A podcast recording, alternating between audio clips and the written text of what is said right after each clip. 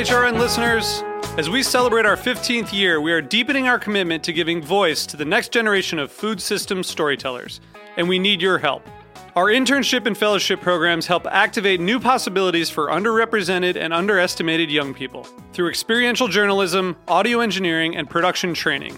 Through these unique programs, HRN helps food equity stewards build essential workforce readiness skills that expand their potential and foster economic mobility. Please consider supporting these critical programs. And with a minimum donation, you can be entered to win a dinner for two at an amazing restaurant in one of eight cities and tickets to a concert at a great venue in one of those cities. We have incredible partners across the country who have donated, as they also share our passion for helping to educate the next generation of food systems storytellers. Check out heritageradionetwork.org slash 15 to donate and enter to win today. That's heritageradionetwork.org slash 15 to donate and enter to win today. And make sure you donate before March 31st. Thank you. You're listening to Heritage Radio Network. HRN is food radio supported by you. Learn more at heritageradionetwork.org.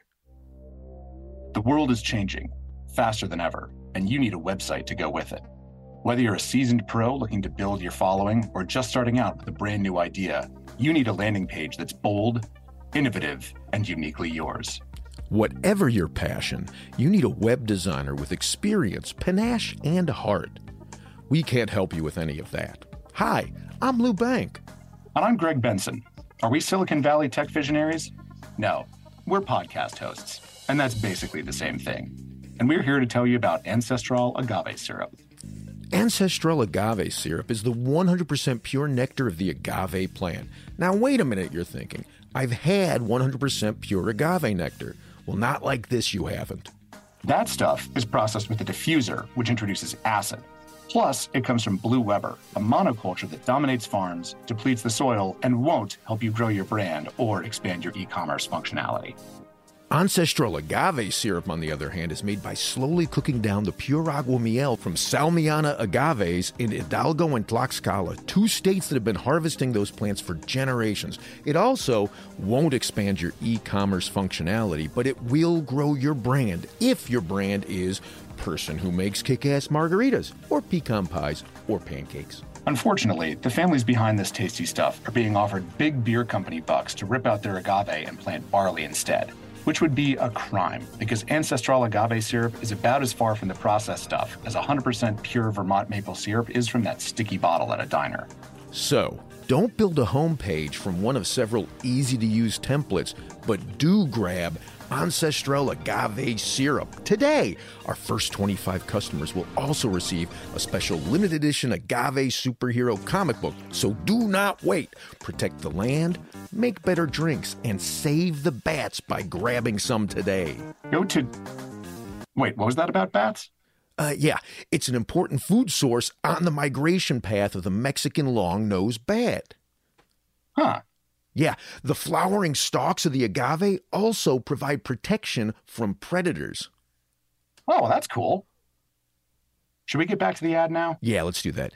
Go to ancestralagave.com or click the link in the show notes to grab some today. Ancestral agave syrup. It won't help you build a beautiful website, but it will make your cocktails taste really, really good.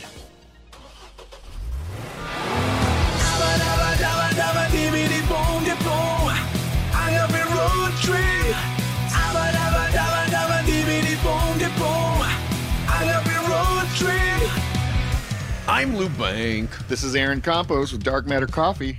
And this is Agave Road Trip, the critically acclaimed award winning podcast that helps gringx bartenders better understand agave, agave spirits, and rural Mexico whenever I am blessed with the presence of Aaron. Also, coffee. Oh!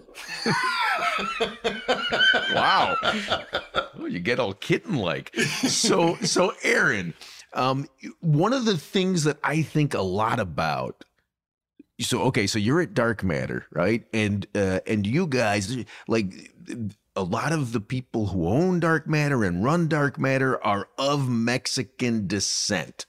Yeah, I, I mean, the case of you know how we're sourcing coffee, uh, you know, me and uh, Jesse have been uh, you know on the forefront of really sourcing coffee for the longest time. We have uh, you know, uh, Kelly, who's been doing a, lot of that recently. But one of our, you know, biggest, biggest, uh, you know, and most important things in our brains is sourcing coffee from the right people and knowing our suppliers. So it's been a really big thing. And me and Jesse being um, uh, Mexican American, uh, it's a really big deal to us, and it does also affect how we want to do business. Um, you know, Central America, South America, uh, and Mexico have been uh, really important to us because they are our neighbors. So um, that's really helped kind of shape how we see um, the future of sourcing coffee for dark matter. Right on. And and you source direct and you pay really good money. You guys have been doing this. Dark Matter's been in business for what is it, 13, 14? Uh, 16 years. Six, that's right, sweet 16. 16. I was just at the party. I should know that. Shows you how much I pay attention. So for 16 years, and for 16 years, you've been trying to bring in a coffee from Mexico, right? Right now, you primarily are sourcing your your beans from Guatemala and El Salvador. and El Salvador. Yeah. So Guatemala and El Salvador are our longest relationships, and uh, with those, uh, they were really organic. Um, even from Federico was who was our oldest in El Salvador. Uh, we are oh my god, I uh, 14 years now, something like that. Okay, so most of your existence. Yes, uh, you know he's uh, taught us a lot about uh, you know the fundamentals of you know how coffee is grown, especially in El Salvador, um, and you know the, the general climate of that country, and you know I I think a lot of the roots of where we started to you know build our perspective on things uh, really started from traveling uh, in that country, uh, specifically because uh, you know when we were roasting uh, prior to traveling, uh, we were really relying on a lot of information that was coming from importers, coming from online, Right. uh, coming out from outdated books. And, uh, you know, we were just starting to realize we need to start to ask these questions and go and find answers on our own versus relying on information that's given to us. We don't First, first-hand information, not second, third, fourth. Yeah. yeah, and it's surprising. Uh, you know, while you know you have people that preach a lot of transparency, um, you know, you really never get that full effect until you see it for yourself. And you know, at that time, dark matter wasn't even a thing. It, we were just Star Lounge. That was, uh, you know, we were just starting the roasting company. Uh, we were paying out of pocket to go to these things. Uh, they meant a lot to us. So we met Feder- Federico uh, because we were working with a, uh, a a larger cooperative in El Salvador, and uh, you know Jay had hit him up, uh, or Jesse for everyone else, Yeah. uh, uh, had uh, hit him up via Twitter, and um, he was he um, invited us with open arms to go uh, see the Beneficio and see his farms, and uh, ever since then we've had such a wonderful relationship with him. Uh, and as far as Guatemala goes, that was I remember that day so clearly. It was blizzarding outside. You know, we are really, really adamant about making sure that we're shoveling our uh, sidewalks for customers. But it was, you know, it, you know, it's one of those days where you you you shovel, you know, and in five minutes it's already covered again. So Jay is now outside shoveling. You know, we're both kind of like in grumpy moods. We're like, "What's going on here?" I'm inside. I'm still making drinks. I feel exactly where this is headed. and then And then we have this uh, car, you know, it's like a black Escalade that rolls up, and then all of these people file into the um, to the cafe that's at the mothership right below our feet right now. And uh, you know, I I start helping them. Jay runs in to help as well, and uh, you know, they buy their drinks, hang out with us, taste everything, and then they they introduce themselves, which was really classy, by the way. I really liked how they did that. Uh, and uh, when uh, they told us, "Hey, there we have a, f- a farm in Guatemala. We would love for you guys to come." We actually uh, heard about you because they were touring a uh, cheese facility in Wisconsin, and one of the cheese producers there had such a great time at Star Lounge that he told us, "You got to go to Dark Matter." Uh, which I always use that as an example of uh, really great customer service. You never know who you're going to meet. Yep. And I don't know who that barista was, but they had they gave uh, this cheese producer such an amazing time it connected us to a long-term relationship in Guatemala. I mean, it's uh, That's lovely. yeah, I mean, that's being kind really is a really powerful thing. Uh, so anyway, um, we were happen we happened to go be going to Guatemala um, the following week, uh, and we were exploring coffees uh, in the same region, which they're in the Lake Atitlan region in Guatemala, and uh, we're like, why not? Let's go. That's a beautiful coincidence. I know. Uh, really, really big coincidence. So uh, we met up with them. We found out they're also cheese producers, hence the you know cheese uh, exploratory mission in Wisconsin. And uh, we just fell in love with their mindset, uh, their uh, ability to think on their feet and pivot on experiments, and uh, a lot of like-minded individuals. Uh, you know, that's where we learned how to do different fermentation experiments, which we'll talk about later. but uh, you know, they have been amazing. So all the while uh, that we have been developing these amazing relationships uh, with the Bersanis and with the Pacas family. Uh, we have been trying very, very hard uh, to maintain and uh, or create relationships in Mexico uh, For coffee. For, coffee, Because you certainly have deep relationships with the cacao now, right? Yes, uh, which I, you know, I love that. I love, you know, we've been searching so hard and putting so much energy. Uh, and the coffee side, uh, of course, organic relationships create all of these things on the cocoa side. So that's been uh, really beautiful for us. Um, you know, and we've had a couple different iterations of um, of uh, relationships in in Mexico, and unfortunately, they all ended, um, you know, in uh, you know, very strange ways, and it's. uh, so I, I guess what I mean by that, you know, we've had a situation where, you know, we, we you know, once something that's really important to us is uh, being able to uh, create, sustain, and have a like-minded individuals in the same industry and be able to grow together. Uh, to be able to have the discussion about pricing and quality, and you know, have a couple mezcals together. You know, talk about uh, what the future holds. Have a lot of you know, have a lot of transparency and um, both sides of things. Sure. And, and don't get me wrong, we've seen a lot of people uh, like that, but uh, you know, when we are learning about uh, specific uh, places, you know, sometimes we'll get into situations where, like Veracruz, for instance, we had a really amazing, um, you know, coffee experience there. Really good coffees, uh, and you know, we set up.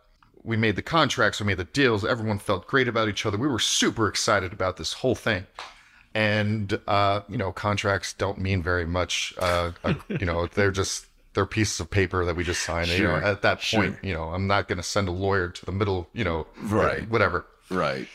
and um, we got outbid at the very last moment right when uh, they were building that container and they were like we're going to send it to someone else Ooh. But there wasn't even a conversation about it. So uh, you were like, okay, well, really nice talking to you guys. Um, and you know, so that one that one hurt a little bit, but you know, we understand. Uh, we also understand the, the the climate of Mexico, and especially with coffee producers. Sometimes, uh, you know, there's been a lot of operating off of uh, this short-sighted situation where I'm going to make the most money I can out of this harvest because Right. Because I need to. because I need to. Yeah. And you know, the coffee market's extremely volatile. I don't know these guys. Yeah, we had a great time with them, but I don't Right. know these guys. So uh, I, it's not that I, you know, I, I think there comes a great deal of understanding and empathy for a lot of these decisions that were made as well. You know, another situation was um, Ellie Den. So Ellie Den was in Guerrero, Mexico, and this one was actually uh, kind of a heartbreaking one. Uh, we were working with them through uh, a friend of ours uh, who owned a importing operation called uh, uh, Tiger Orchid. Uh, and uh, we worked with him with a 15 member cooperative. So usually with cooperatives, you see them um, much bigger uh, than 15 members. But these 15 members were all part of this small town and they were all run by families. And this is the first time um, in a long period of time that they were starting to really uh, hone in on and produce a legal uh, export. So uh, before that, they were in a climate perfect for poppy producing. So, and they were making, you know, uh, and they were making money off of that. Off of Uh, and we'll just stop Yeah. there in Yeah. terms of poppy. Yes. Okay. So, uh, and as far as that goes, uh, they all switched to coffee and started working on that. And they were doing naturals, which naturals, uh, when we look at, um, you know, in broad strokes, uh, I always think of, uh, you know, wash coffees. I feel like you're bringing out inherent qualities of the bean itself. Uh, when you're looking at honeys, that's also in big broad strokes. Uh, you're going to get um, a lot of body and a lot of sweetness in the end cup. You're saying honeys, that's a kind of coffee? Oh, I'm yeah. So washed uh, honeys and naturals are kind of like these kind of catch-all terms for uh, the main pillars of processing coffee, and they're ways to manipulate the coffee after it's harvested uh, to bring out different flavors. So um, I'd say most of the time, with specialty coffee, you're going to be looking at washed coffees as uh, the primary source.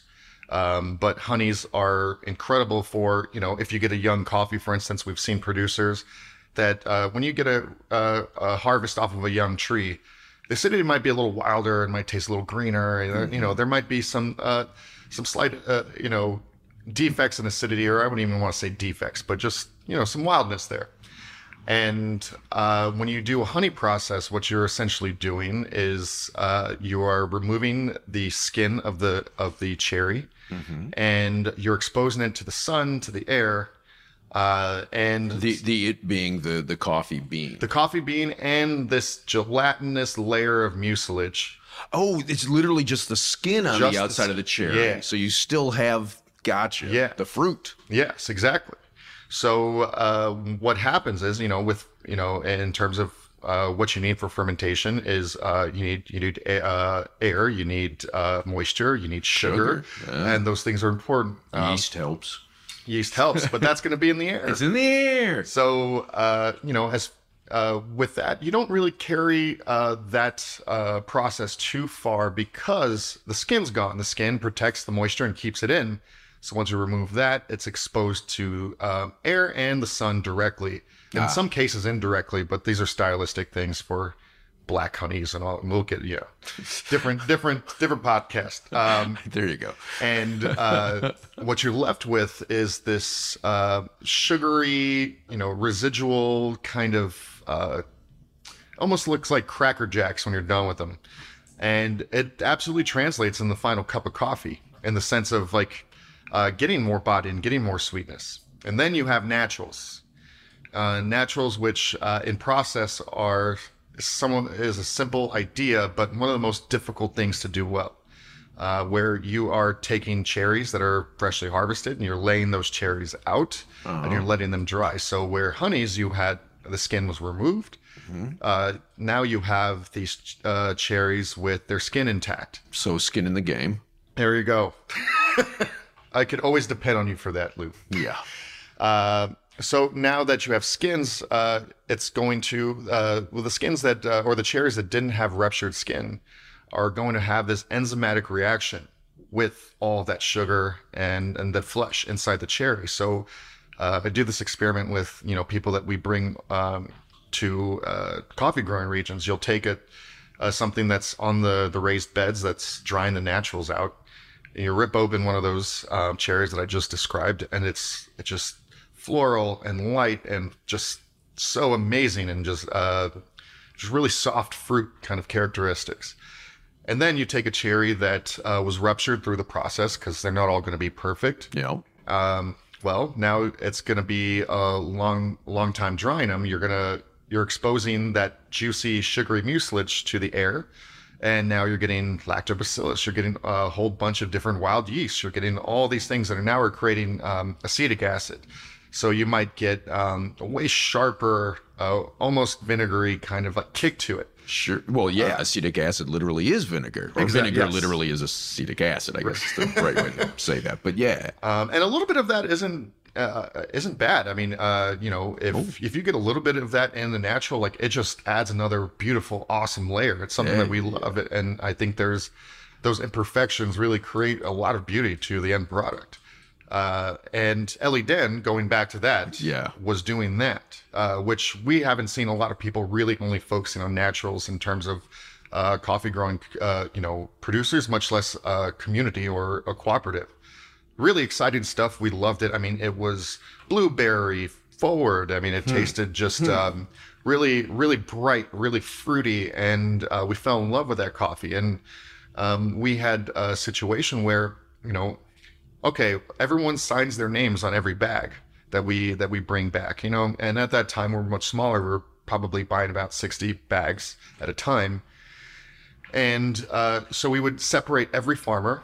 Uh, we'd put them all on a, on a spreadsheet. Uh, we would have our quality control department uh, do reporting uh, based off of who was signing what bag and uh, returning all this data back to them just to, so they can see it. I mean, it was just, uh, something we wanted them to see from our end so they can uh, be educated about the product. And, you know, uh, it was a really, really amazing relationship that we had with them. Um, but you know, being that they're so isolated, there's been um, there's been a lot of issues with uh, sourcing it, and there was there was a lot of issues with uh, getting it consistently in the sense that sometimes the infrastructure was completely um, derailed based off of a mudslide. They have one road up and down, Ugh. so they were completely uh, unable to get anything down or up. And you know, it was a community that was there in the mountains.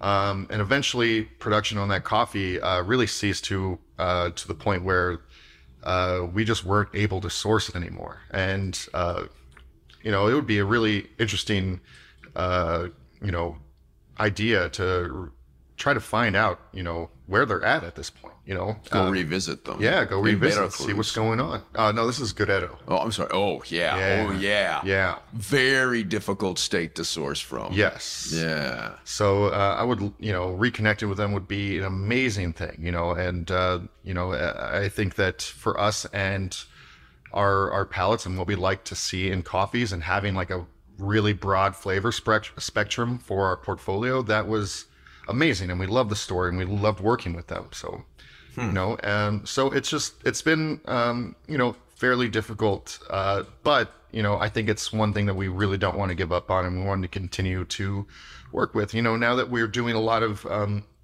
cocoa sourcing, uh, it's really inspired us to, uh, you know, now we have, uh, now that we know you, first of all, going uh, going to Mexico regularly has been much easier for us, and there's been much more of a focus on it in recent in recent years. Uh, Are you? I just want to put a fine point on this. Are you saying that this old white guy gets you down to Mexico more frequently? it's our secret. Okay. okay, it can be our secret. That's fair. We go to Mexico all the time. You do. You don't need me for that. huh. So okay, so it, it's more likely that we're going to start seeing some more Mexican coffees out of you. Absolutely. We're actually sourcing uh, one right now off of a trip uh, that we went on. Um, you know, we uh, it, we just started this, and it's with Majomut, and uh, Majomut is the name of the cooperative, or is the name of the town? cooperative. Yes. So uh, working with them uh, in uh, Chiapas has been really amazing. Actually, uh, we are uh, we went there with uh, well with you, and uh, we went there with Rick Bayless team. So it's been really really fun to to do that together. Uh, we're sourcing that specifically to you know we're going to use it for some uh, of our uh, projects as well, but uh, it was kind of our uh, really beautiful union of you know working with the Frontera group to to to source a coffee together and work on it. I mean that cooperative is actually kind of amazing. It's a big cooperative, uh, but they're only working with um, small producers that have you know two hectares of land. You know anything bigger than that, uh, you know they would rather just focus on those people that who don't really have a lot of access to infrastructure or uh, sourcing, so they're able to uh, re- uh, rely on this cooperative that is uh, making compost, giving education to the farmers to increase uh, the quality of the coffees. And, uh, you know, it's been, uh, it was really amazing to see what they were doing.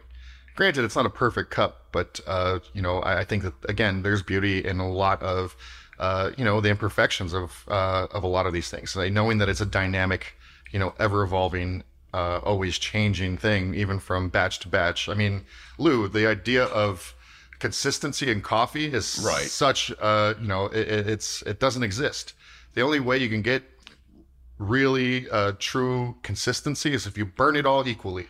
if you right, or if you've got Folgers in your cup. Exactly. There you go. Yeah. So um, that's really the only way you can get it. Other than that, I, I think uh, kind of enjoying that ride and seeing how coffees are evolving, whether it's going to be this perfect cup of coffee that you're buying, you know, at a really, really high premium versus a smaller cup, they're all going to change. So God, that's that's beautiful. You know, so that actually that gets me thinking about, and we're going to wrap this episode because now you've got me thinking about another episode we need to do where we talk about the different uh, varieties of coffee beans and uh, and how they change, not just you know from from um, one variety to the next, but from one harvest to the next, which is so reflective of of what I love about agave as well. I'm in. Okay. Well, let's let's wrap this one and start the next one. All right. Thank you so much, Lou. Right back at you, Aaron. Hasta pronto.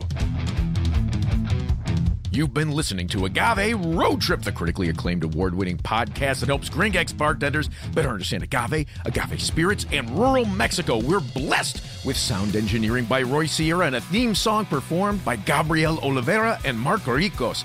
Sign up to become a road tripper and listen to more episodes at agaveroadtrip.com. If you enjoyed this podcast, please let us know. And if you hated it, well, I'm sure you'll let us know that too. You can also find us on Facebook and Instagram at Agave Road Trip. Agave Road Trip is a production of 10 Angry Pit Bulls, Inc. Agave Road Trip is powered by Simplecast. Thank you for listening to Heritage Radio Network. Heritage Radio Network is food radio supported by you. For our freshest content, subscribe to our newsletter. To subscribe to the Heritage Radio newsletter, enter your email at the bottom of our website, heritageradionetwork.org. Connect with Heritage Radio Network on Instagram and Twitter at heritage underscore radio. You can also find Heritage Radio Network at facebook.com slash heritage radio network. Heritage Radio Network is a nonprofit organization using the power of education educational storytelling about food to build a more equitable, resilient food system. Heritage Radio Network couldn't do that without support from listeners like you. Become a part of the world's most innovative community today. Subscribe to the shows you like, tell your friends, and please join the Heritage Radio Network family by becoming a member. To become a member of the Heritage Radio Network, click on the beating heart of our homepage. Heritage Radio Network can become addictive. Programming you hear on Heritage Radio Network might lead you to eat, drink, and listen to more programming on Heritage Radio Network. If you drink, please do not drink and drive. Drink responsibly, drive responsibly, eat responsibly too, and listen to Heritage Radio Network responsibly. To listen to Heritage Radio Network responsibly, wear protective earbuds. While wearing protective earbuds, do not drive, do not walk either. Sit in a comfortable chair. If that comfortable chair has a hard seat, please remember to stretch every 30 minutes. If you stretch every 30 minutes, please stay within your defined stretching capacity. And consult a doctor who specializes in stretching. If you don't have a doctor, maybe Dr. Ryan Acock, the Cocktail MD, can help you out. Thanks for listening. Agave Road Trip out.